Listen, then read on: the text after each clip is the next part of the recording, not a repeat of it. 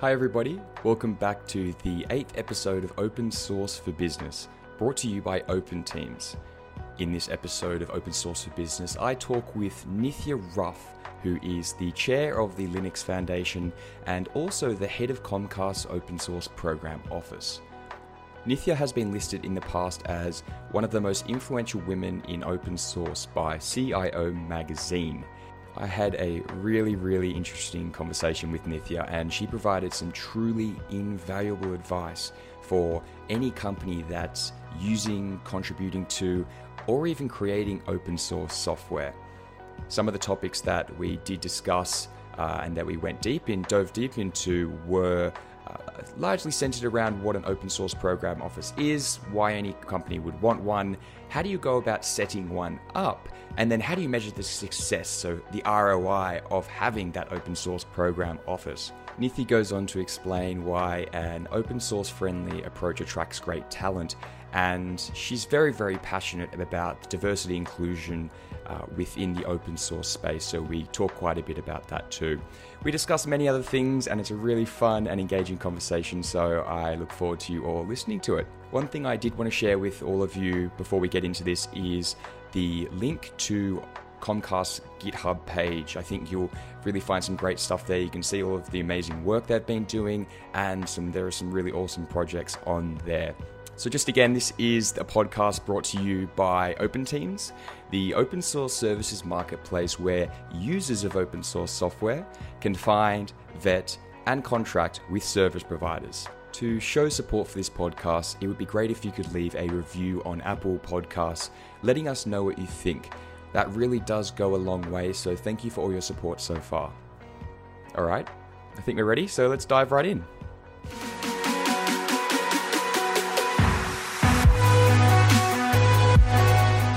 Nithya, thank you so much for joining us. It's such a pleasure, Henry. Thank you for inviting me. I know that you've you've published a lot of articles. I've seen your name all over social media uh, when it comes to open source, and you give a lot of talks around business and community all around the world uh, at conferences like the OSS Summit, OSCON, All Things Open, Scale, OpenStack, and the list literally goes on. And while you didn't start out necessarily as a coder using open source software, you began your career in open source when you were working at, at SGI in the 90s. So you go a while back in open source. So could you take us a, a bit back and give us an idea of how you got here today? Absolutely, Henry. And uh, it, it's it's stunning to me when I look back that it was the beginning days of open source. Uh, so I started in, as you said, in 1998, working at Silicon Graphics, which was a world-class uh, server uh, company uh, who produced post production software for movies like Indiana Jones and uh, Jurassic Park. And um, we were in the midst of making a transition from proprietary operating systems to Linux based uh, servers. We could see the writing on the wall that open source was here to stay and that customers wanted open source based servers on x86 type of architecture, standards based architecture. Uh, customers got uh, the cost effectiveness, the innovation of Linux. And so I was part of a strategy team learning all I could about how open source communities worked and how Silicon Graphics could then work closely with the community and then bridge to our customers and serve our customers using an open source based product. It's a very different model. And so uh, it was so much fun to be in the early days of open source. Um, and, and I think that began my journey. And I, I would say the overarching story for me is I'm a connector. I connect communities of open source and companies. So I help companies work more effectively with open source and help open source communities work more effectively with enterprises and companies that are adopting open source so broadly. So, if you will, the next step was a natural step. I joined a startup called Tripwire, helped them with their open source strategy and open source their products, uh, which then led me to really leading a whole product line, an embedded Linux product line at Wind River Systems, which was a part of Intel. Um, I got to work with both open source communities like Yocto and other embedded open source communities and really sell customers on the benefits of a commercial open source distribution that we were uh, providing. So you can see it was yet another aspect of uh, commercial open source. And then I was lucky enough to work at SanDisk Western Digital, which mm-hmm. is a storage company, flash based storage. And on the surface, one thinks, uh, you know, what does storage have to do with open source? But there's a tremendous amount of open source innovation that was happening inside SanDisk to make sure that software could optimize and effectively support storage. So I started the first open source program office for SanDisk and reported into the CTO at SanDisk.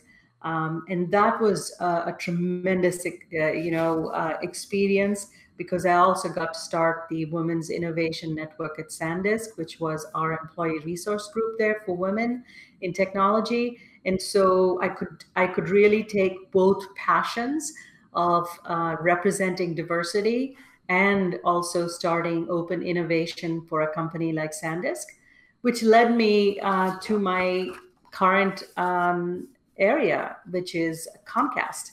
And uh, as you you also covered my open source work at the linux foundation. And uh, it's it's just a, a fantastic place to be I'm doing the best work of my life and enjoying it. That is great to hear. And you've obviously got such a, a broad range of experience, but something that you really focused on too is the open source program offices, which which we'll touch soon. But before we get into that, I really I wanted to know uh, over the years and over the decades, what have been the most important changes or the, the, the most impactful changes that you've witnessed uh, in the open source space? Um, very, very uh, good question because it's important to look back and look at our history and where we have come from. Um, the first phase I always define as the community phase. Um, it's where free and open source software was born. Um, in MIT, you know, with people like Richard Stallman, the Free Software Foundation, the beginning of the GNU um, GPL license, um, that kind of said the way business was done in proprietary software is not good enough. Uh, we need more collaboration. We need access to source code, and we need to be uh, have the freedom really to use it for whatever we want. So that was really the community phase. I would say it was very organic. Uh, a lot of people uh, were involved. Um, the second phase, I would say, is the foundations phase so you have the beginning of foundations like the Apache Foundation, the Linux Foundation. Um, this was started because companies started using open source and they wanted a neutral place where they could collaborate with each other and create new software together. Um, you couldn't really do it, say, from an IBM or a Sun or a Silicon Graphics because it would be biased or it would be driven by one company. And this provided a neutral home. The other objective of these foundations was to protect and defend open source, to propagate open source, to educate people on open source. So uh, the creation of foundations to me is significant. The third phase is the beginning of massive hyperscale and cloud companies starting to build their infrastructure on open source. So you see the beginnings of Google uh, using open source, Facebook, Amazon, and uh, you can go on and on. Um, all of these companies uh, were born post open source, and so they an infrastructure was rich in the open source arena, and they started building on open source. The fourth phase um, frankly, is enterprises like Comcast, Capital One, uh, others uh, starting to use open source themselves and realizing that they could be empowered and they could become software development houses. They could be technology leaders and start innovating uh, on their own uh, in the application space, in the customer UI space where they serve customers. So to me, that's uh, the long history and some of the major events that happened in open source. That was that was amazing. It's great just to see the change, and I think it really is just the businesses actually taking open source more seriously, and that that's what's changed to the extent that every business knows they need to take open source seriously if they want to operate in a modern day uh, corporate environment. Uh, so going forward, what are some of the trends that you are seeing happening right now that enterprises should be aware of? Um, you hit it on the nail, Henry. I think enterprises need to recognize, all enterprises need to recognize that they are now technology companies and digital companies, especially during COVID. It has accelerated companies' need to be digital companies, to serve their customers digitally and through technology. Um, what that means is that they're all consuming or using software of some sort and even working, you know, creating software. And it also means that 80 to 90% of the software they're consuming will include some form of open source. So they need to get educated in open source. They need to understand how to engage with open source, how to work with open source. They need to understand licenses, etc. And then the second major trend I would say for enterprises to pay attention to is that open source is not just for working externally with open source communities. You can bring the power of collaboration inside the company and use it to collaborate inside the company across divisions, across product lines, thereby breaking down silos, reusing software, collaborating with teams across the company, even to create proprietary software. And that movement has been called inner source. Inner source. Okay. As I was going to ask, that's the that's the inner source movement that you were talking mm-hmm. about. Okay. And you briefly touched on uh, best practices or, or, what companies should be doing when they're contributing uh, to open source or engaging with communities. But before I actually dive into uh, more details around that, I really wanted to focus in on what I see as your expertise, and uh, that is open source program officers. You're now the head of Comcast's open source program office, and you started SanDisk's uh, open source program office. So, for those listening who are companies and they maybe have one representative or even just a group of people who are interested in open source. Uh, for a lot of also the those that don't know anything about it, what is an open source program office and why would any company, want one? And um, that's a great question because open source program office is a concept that started just in the last 10 years. So essentially, I would say uh, some of the early companies were HP, Google, I, Intel um, have had major open source program offices. Mm-hmm. And it often is large, large companies that start kind of this type of an office. So, what is it, right? Um, it is a center of excellence uh, for all things open source in a company. It means that a company assembles experts in open source in one place um, which becomes very efficient for uh, all engineering teams, legal teams, communication teams to work with. Uh, mm-hmm. not everybody needs to, you know, become an expert in this. It's a concept that's pretty familiar to very large and traditional companies. For example, for many many years, companies had standards bodies. Uh, you know, so a group of people inside the company who would interface with standards bodies and make sure that they brought back information from the standards bodies and also contributed and influenced the standards body for the benefit of the company. So I call an OSPO as having six C's, as in Charlie. Six uh, the first C I would say is communication, communicating about open source inside and outside the company. The second C is uh, consumption. So helping teams consume wisely and correctly. Um, the third C is contributing back to open source. So really guiding teams to contribute back and also provide a process for approving contributions back to open source. The fourth C would be collaboration, helping teams engage with open source communities, with foundations, with other open source businesses, and really harness the power of uh, collaboration. The fifth C would be compliance, extremely important. Um, one of the small things we need to do when we use open source is comply with the licenses and understand the obligations that come with the licenses. And so we uh, consult and help teams inside Comcast comply with the license. The last C, which is so all encompassing, is culture. So it's really um, creating a culture of open source, being a good citizen in open source. It's uh, competency around open source. Um, it's everything. Uh, it's really being a friendly and a good citizen in open source. Uh, let's see, what else can I say about an OSPO?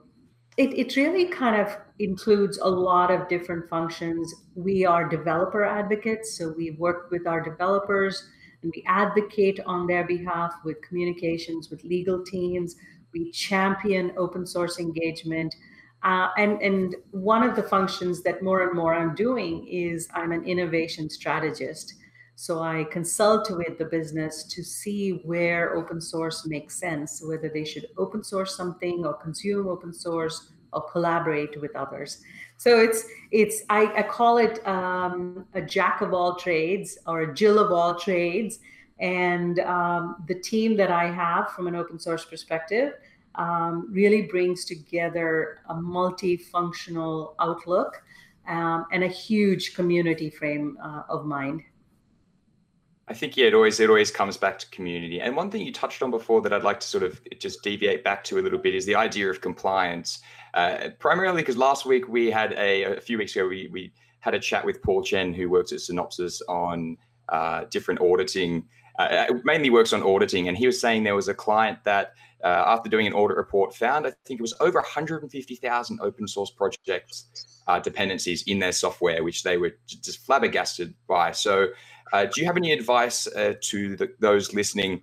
How do you make sure that you're you're being compliant? Do you need a legal team? Do you need just one person who's uh, got that legal background? Do you need a legal background at all?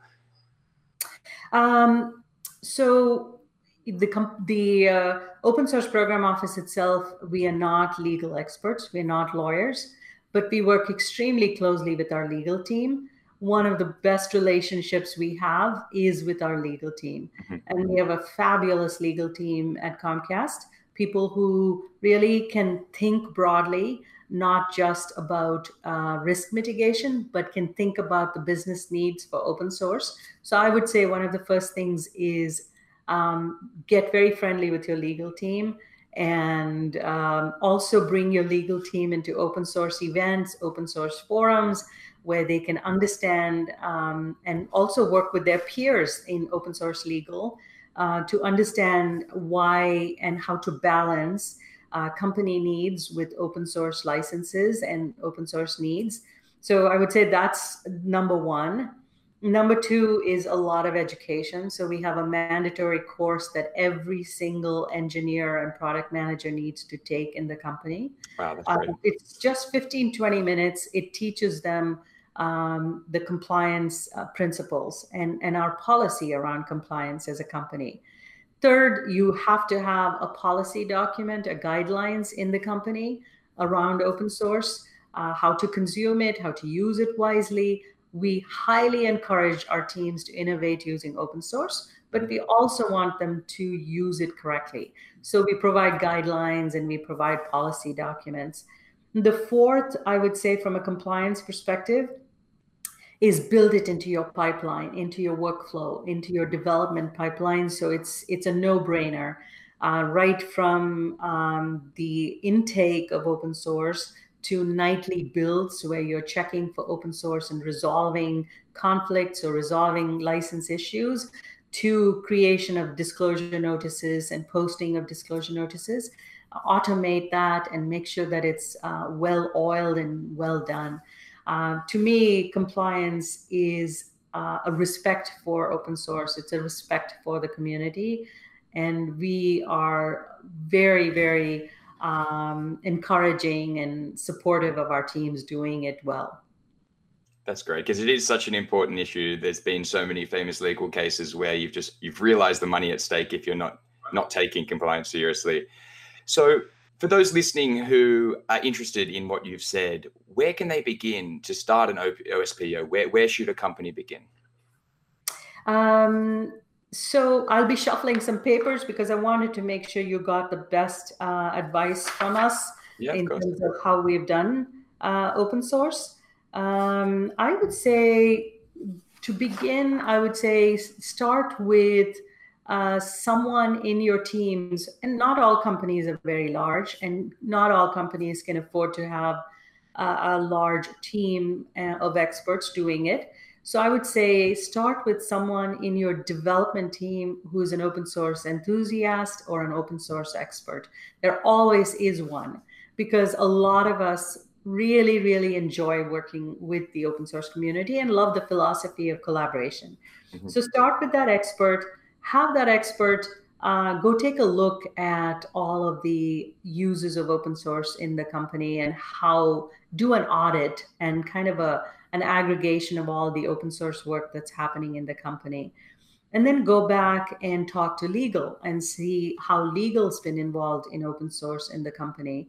And then really compile um, a recommendation, if you will, to the head of engineering or CTO and say, this is what we're doing in open source. I think we need to have a focus on this and we need to have someone who can you know take this on either part-time or full-time to work on this.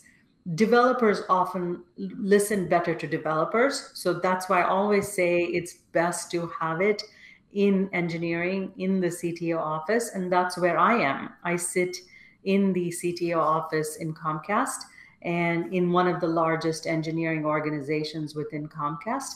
And it's and we think of our developers as our customers. So we are all about making them heroes and successful in whatever they do. So if you can go with that mindset, do an aggregation of what's happening and start small. I would also say attend an open source event, whether it's open source summit. Sadly, OSCON has gone away, but you can attend all things open. You can attend so many open source events out there, PyCon, etc and you start then also talking to other OSPOs, other leaders, and um, that helps you kind of continue to evolve your open source practice inside your company. The last thing I'll say is the TODO group, T O D O group. Um, is a huge source of information on how to start your OSPO and how to connect with other OSPOs in the industry. And uh, you can find them at todogroup.org um, they're a subgroup of the Linux Foundation. The group has uh, I've had a look at a lot of the work they've done, and it's fantastic. It is just so detailed, but also nothing is, strays from achieving just a certain result. Like they will, you will learn a lot if you do check that out. So make sure that you do check that out.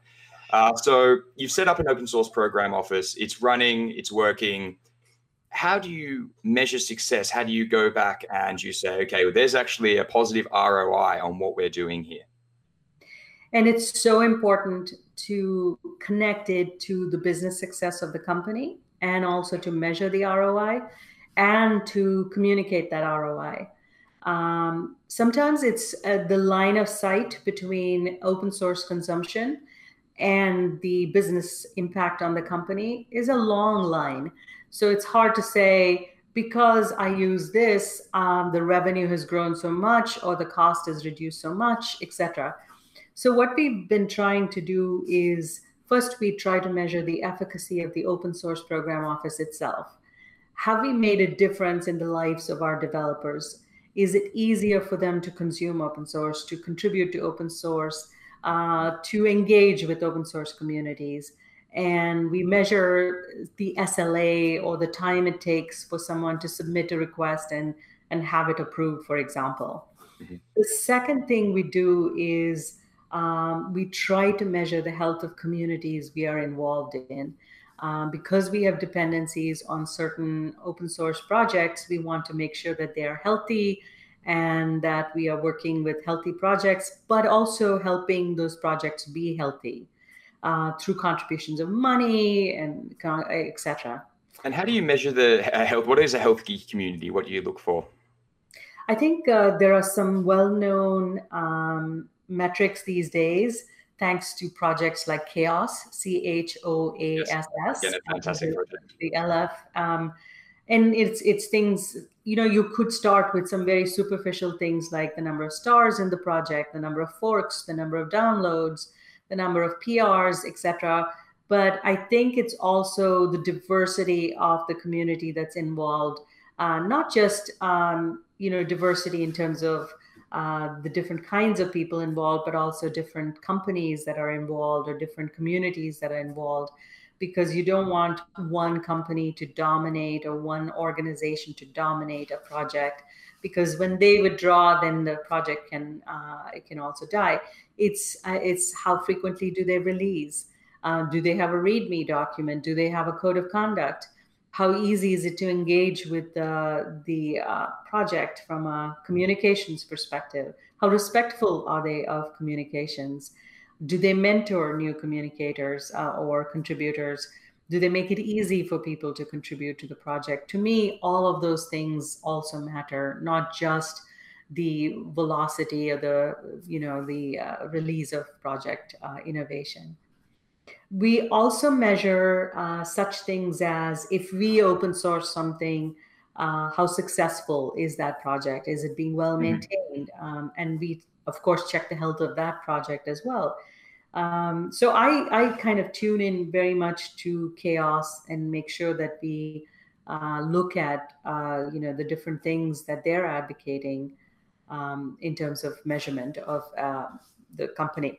Um, we do have opportunities to kind of show business impact from the sense that instead of using a commercial software, if you're using open source, you can kind of say, we've saved so many millions in license cost, right? Mm-hmm. So there's some amount of uh, hard numbers you can show, but most of the time it is effectiveness numbers and health numbers that that one can show.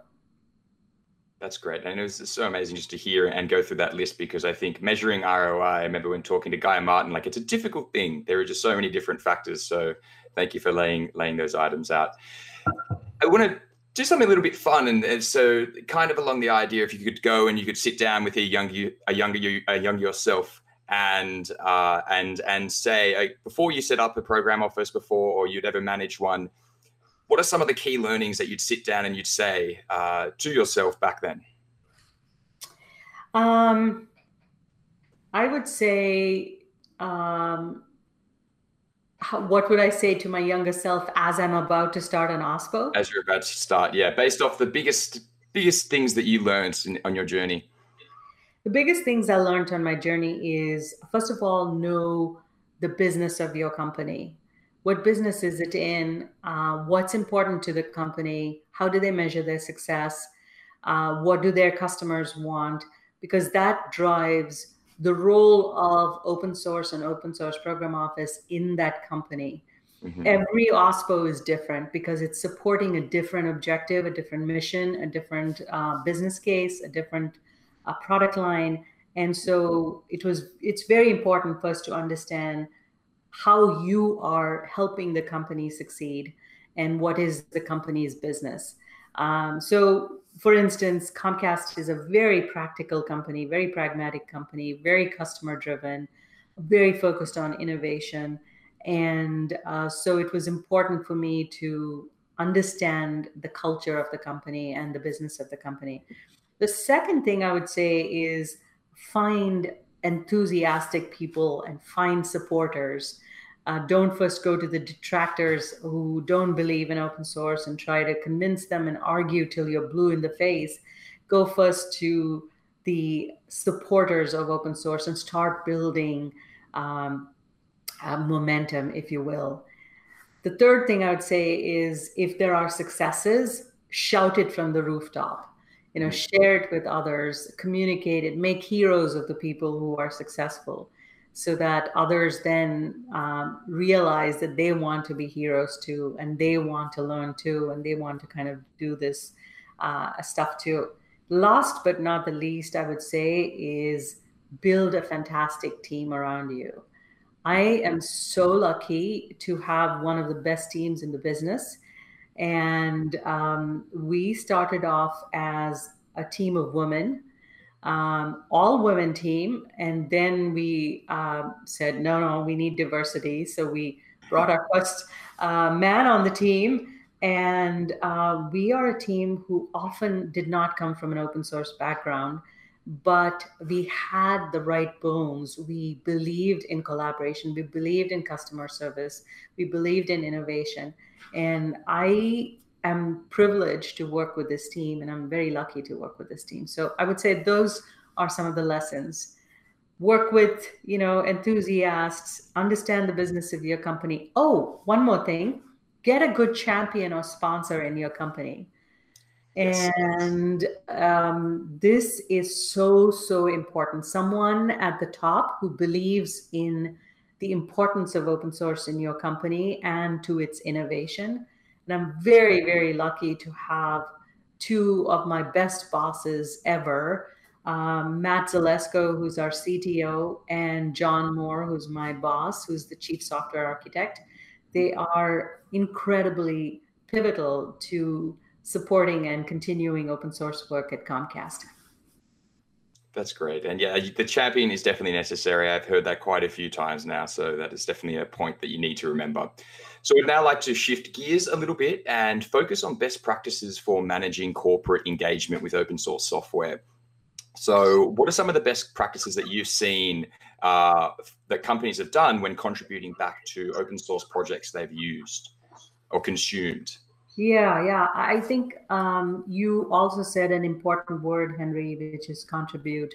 Many companies will start, and it's so easy to consume. So, the consumption is check, we've done it.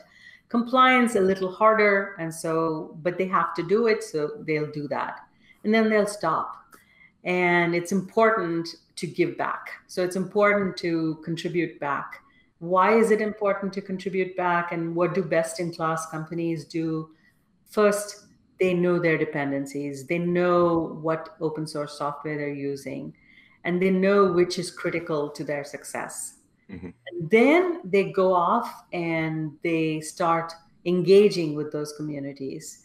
They either sit in on the mailing lists they either you know uh, sponsor that project or they go attend at events they evangelize their use of the project and then beyond that, they start realizing that they've made some changes to the project and that these changes really belong back in the project. They don't want to carry technical debt.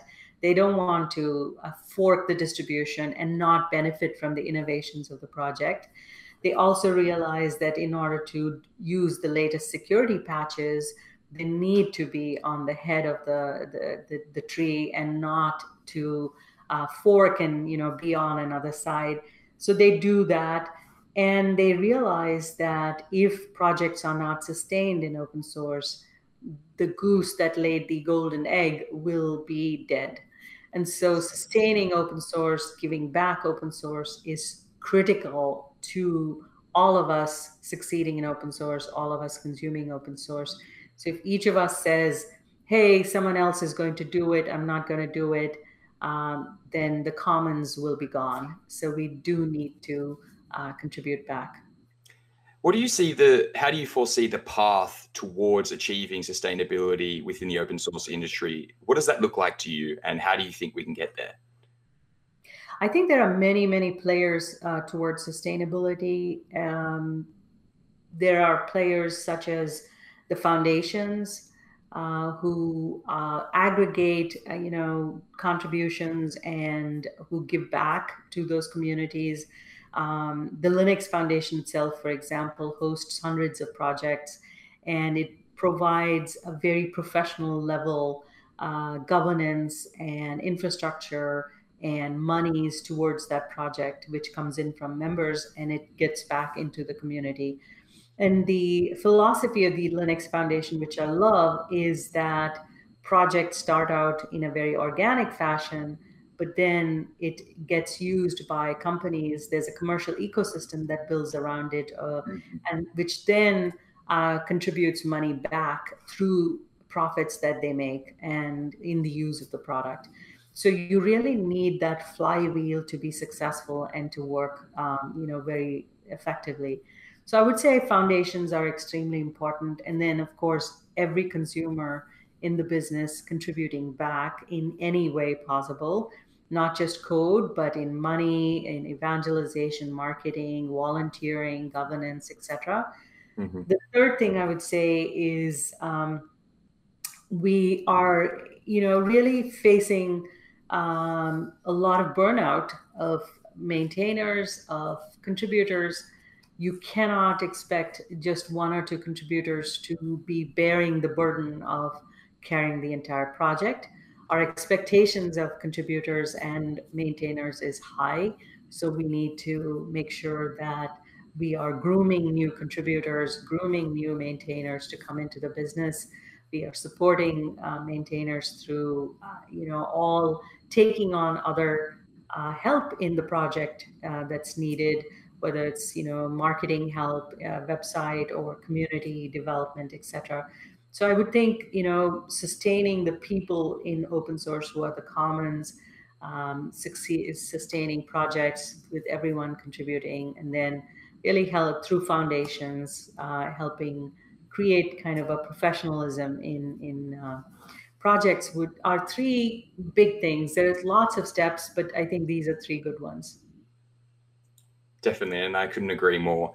You touched on the point of the open source contributors and maintainers, and I know that a lot of maintainers and contributors these days are employed by companies like Amazon, by Comcast, and they're in very high demand. There's no there's no doubt about that. So, what what does an open source friendly approach um, sorry how does an open source friendly approach attract great talent? Uh, because I, I, can imagine that there's a lot of developers that are working for comcast and they love the idea that comcast is an open source friendly company. So why why is that?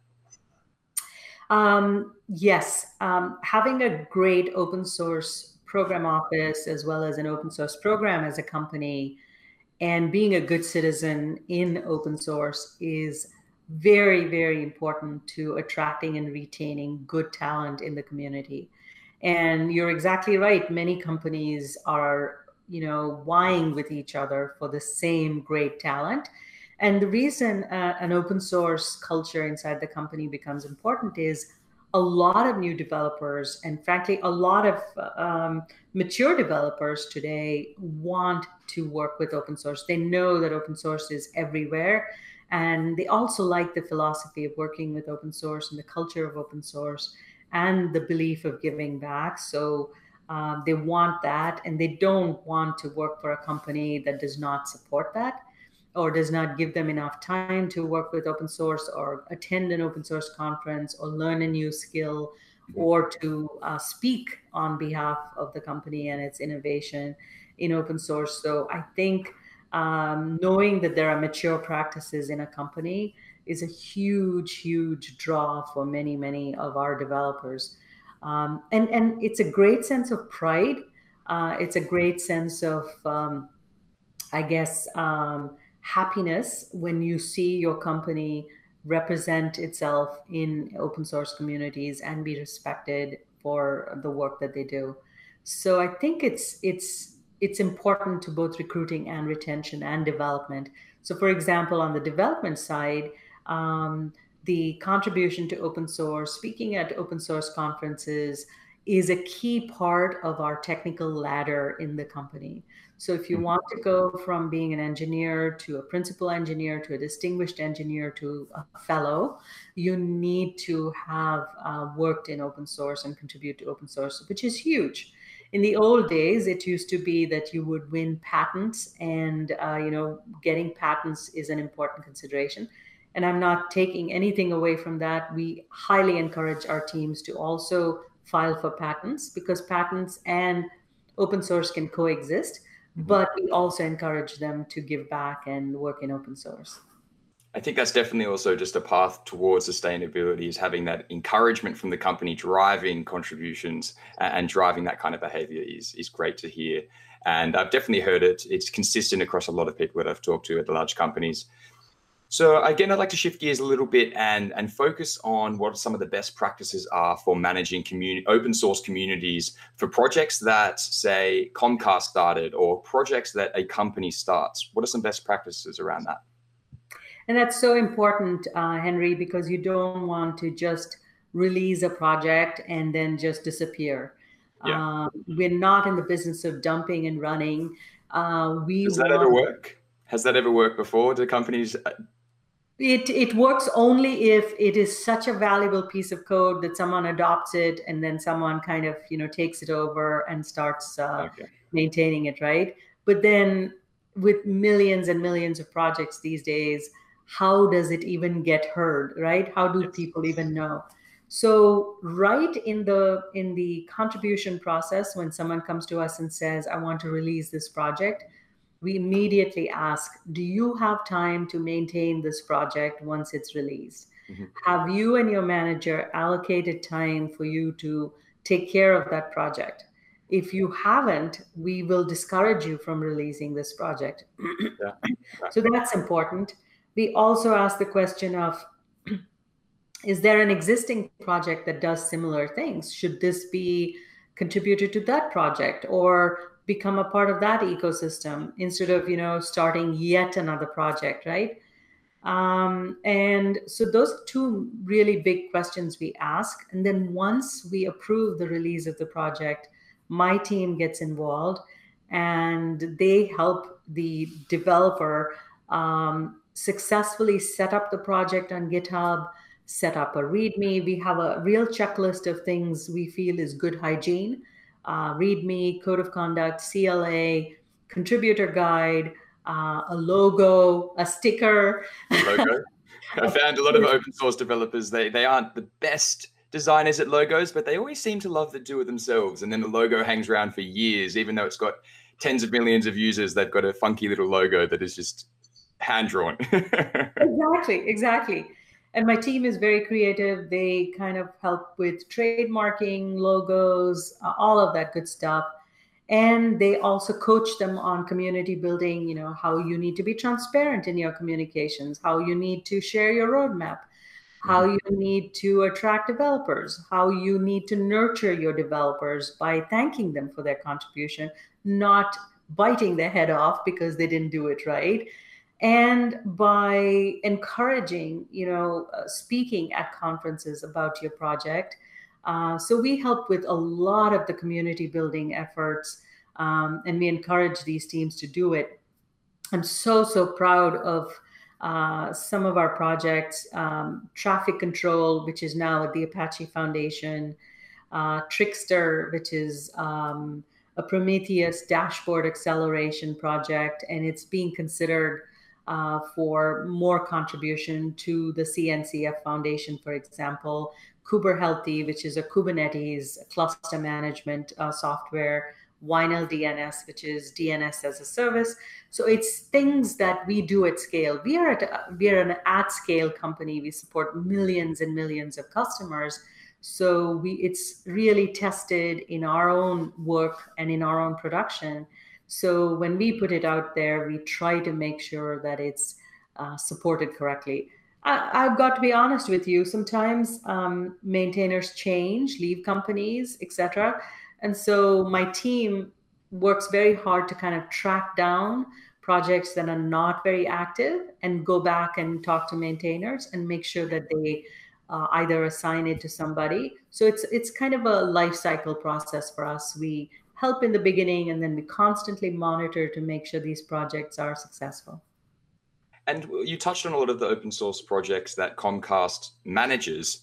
Why do you manage those open source projects? Why did you make them open source in the first place? Were they internal tools which you used and you thought the rest of the ecosystem could benefit from them? What was the reasoning behind really, I guess, having these open source projects? And that's a great question. Um, when teams come to us, we ask them why they're open sourcing it because we want them to think about the reason. Mm-hmm. And sometimes the reason is uh, I find this extremely useful as a tool or a library inside the company. And we think there are many other companies which could benefit from this, or many other people who could benefit from this. So you're absolutely right. It's something that people feel so passionately that is going to be useful to the world. They want to make sure that they are contributing something back uh, from, from a goodness perspective. The second reason teams will say is they want to demonstrate the innovation, the quality of work we do, because that attracts more developers into the company. Mm-hmm. But they see um, the kind of work uh, we do as a company, uh, you know, in proprietary days, nobody knew what you did and couldn't even see your code. But now with open source, they can actually see your code. They said, "Dang, they do good work," That's and I cool. want to, you know, be part of that. The third reason could be that you want to create a standard in a certain area um, because um, there is such a fragmentation of different ways to solve a problem. You want to create one way uh, or a consistent way or a default standard in that area. And then, you know, there are various other reasons. Uh, building ecosystem, um, it makes it easier for you to uh, help others consume your software and work towards a common API. Um, and so, for all of those reasons and others, we we often approve it. We approve almost ninety five percent of the requests that come in front of us. Wow, that's yeah. Incredible. Very rarely do we say no to, and this is our legal team incredibly supporting us, working with us, and making sure that you know we give the developers the best guidelines for being successful in the open source. Yeah, I, I know when I was talking with Gil Yehuda, he he was saying that whenever the engineers heard something was going to be open source, they all kind of freaked out and, and they all thought, oh no, we, we better make this good. We, we better add good comments. We better make sure that the flow is right and it's structured right. And I was sort of thinking, why don't you just open source everything so you just give them this pressure? Or shouldn't technically the engineers be doing that the entire time? But I thought that was a, a very funny comment and observation on his behalf. Uh, but something else which I know you're very, very passionate about, and something which you've really, really been driving at as, as the chair and also on the board for the Linux Foundation for a while now, is the idea of diversity, and inclusion. And we all know this is a, a, very important issue across all industries today, but in particular in the open source space, it is something which we haven't necessarily it's it's never really going to be solved but i think it's something that we really needed to work towards. So i was wondering if you could talk a bit about how companies can work towards being more diverse and more inclusive uh, whether it's on their developer teams or within the open source projects they manage or just in general. Yes indeed. Um, it's a huge huge passion for me a huge part of what i do. Um, you know when you have a role uh, either as a chair or you know heading your function inside the company you have a platform and a privilege uh, that you can use to uh, voice um, the need for change and the need for policy and the need for a different way of doing things. And um, frankly uh, the reason open source has not been very diverse. In fact it's the diversity in open source is much, much poorer than technology in general is because open source was a bunch of enthusiasts and they kind of just really focused on innovating and moving the code forward. They never really thought about um, what they need to do from a culture and community perspective, right? So uh, we are working very, very hard, and the Linux Foundation does a fantastic job of everything from scholarships to mentorships, um, to inviting public speakers uh, on the topic, and also showcasing all the diverse people in open source because you cannot be what you don't see. So if you see someone on stage who looks like you, you see someone who's a leader in this space who looks like you, that inspires you, that tells you that that is possible. That's a path that can be possible for you. And so uh, I'm very lucky to uh, be part of an organization that really is driving it. But to your question, uh, what else can companies do? What else can we do to improve diversity? And and it's for various reasons, right? It's damn good for the business. Mm-hmm. It is um, really a world that we're building, a digital world that needs to reduce bias, remove bias from uh, the build. Mm-hmm. Um, it also creates incredible innovation it creates opportunity and equity for people. So there's so many many good reasons why uh, diversity is important for me and for the world at large. Um, i would say companies can also make sure that the projects that they are involved in are diverse are healthy have a code of conduct. Um, they can bring, uh, they can walk away from projects and say, I am not going to support you financially or otherwise if you do not have a diversity policy or mentorship. And I know it's hard for small projects to kind of invest in all that, but they can bring advice and counsel to that project. I would say do mentorship projects, support mentorship projects like Outreachy, like Google Summer of Code, like uh, Linux Foundation uh, diversity projects and mentorship projects. Not recognize just code, but recognize all diverse forms of contribution. Uh, Henry, you make a contribution in the form of marketing and evangelization. I make contribution in the form of marketing and governance and so on and so forth. So we need to recognize that open source needs all forms of contribution. Mm-hmm. I would say pay for scholarships for travel, for people to go attend events, um, do talks, do articles, do, you know, the biggest, one of the biggest things is walk away from conferences that do not seem to have a diverse set of speakers. Do not sit on open source uh, panels that are all male panels or have no diversity. So there's lots and lots of different ways you can be an activist, you can be an active ally, if you will, of diversity in open source. I, I couldn't agree more. And, and, just on the point of uh, recognizing all contribution is something that we've been very, very passionate about at Open Teams. And it was actually the, probably the first, I guess, uh, aspect of our business that we focused on. So if you go to openteams.com today, you can create a profile and you can build out your profile with your skills, your experience, you can add an open source project you created, or you can go to an open source project that you've contributed to, and you can add your contribution, not just code, but any contribution. And I think that's really, really important. Is there there hasn't really been a way for people to be recognized because it's. I, I might be getting this number wrong, but I do remember hearing that over seventy percent uh, of all the work isn't code. Only thirty percent of all the open source work done for open source projects in the open source industry is is is code. So I thought that was really interesting. But as we get towards the end, I thought this is something I always like to ask uh, every guest. What are you most excited about with regards to the future of open source? I think the future is extremely bright. I think it is here to stay. It is everywhere. Uh, one of the things that excites me is a broader adoption of open source uh, in government, in the energy industry, in healthcare. Uh, there's been tremendous innovation during the COVID days, uh, during this pandemic, of uh, com- groups coming together to create projects that collect data or that help with um, uh, contact tracing, etc. So we were involved, for example, in a project for, with the Code for Philly group in Philadelphia, which was working on uh, how to track um, data for hospitals, and so that hospitals can do a better job of planning mm-hmm. staffing and PPE, etc. So I love the broad adoption of open source. Uh, the second is I think we are becoming more and more diverse and inclusive. And there is a vocabulary and a recognition of being diverse and inclusive, which I love.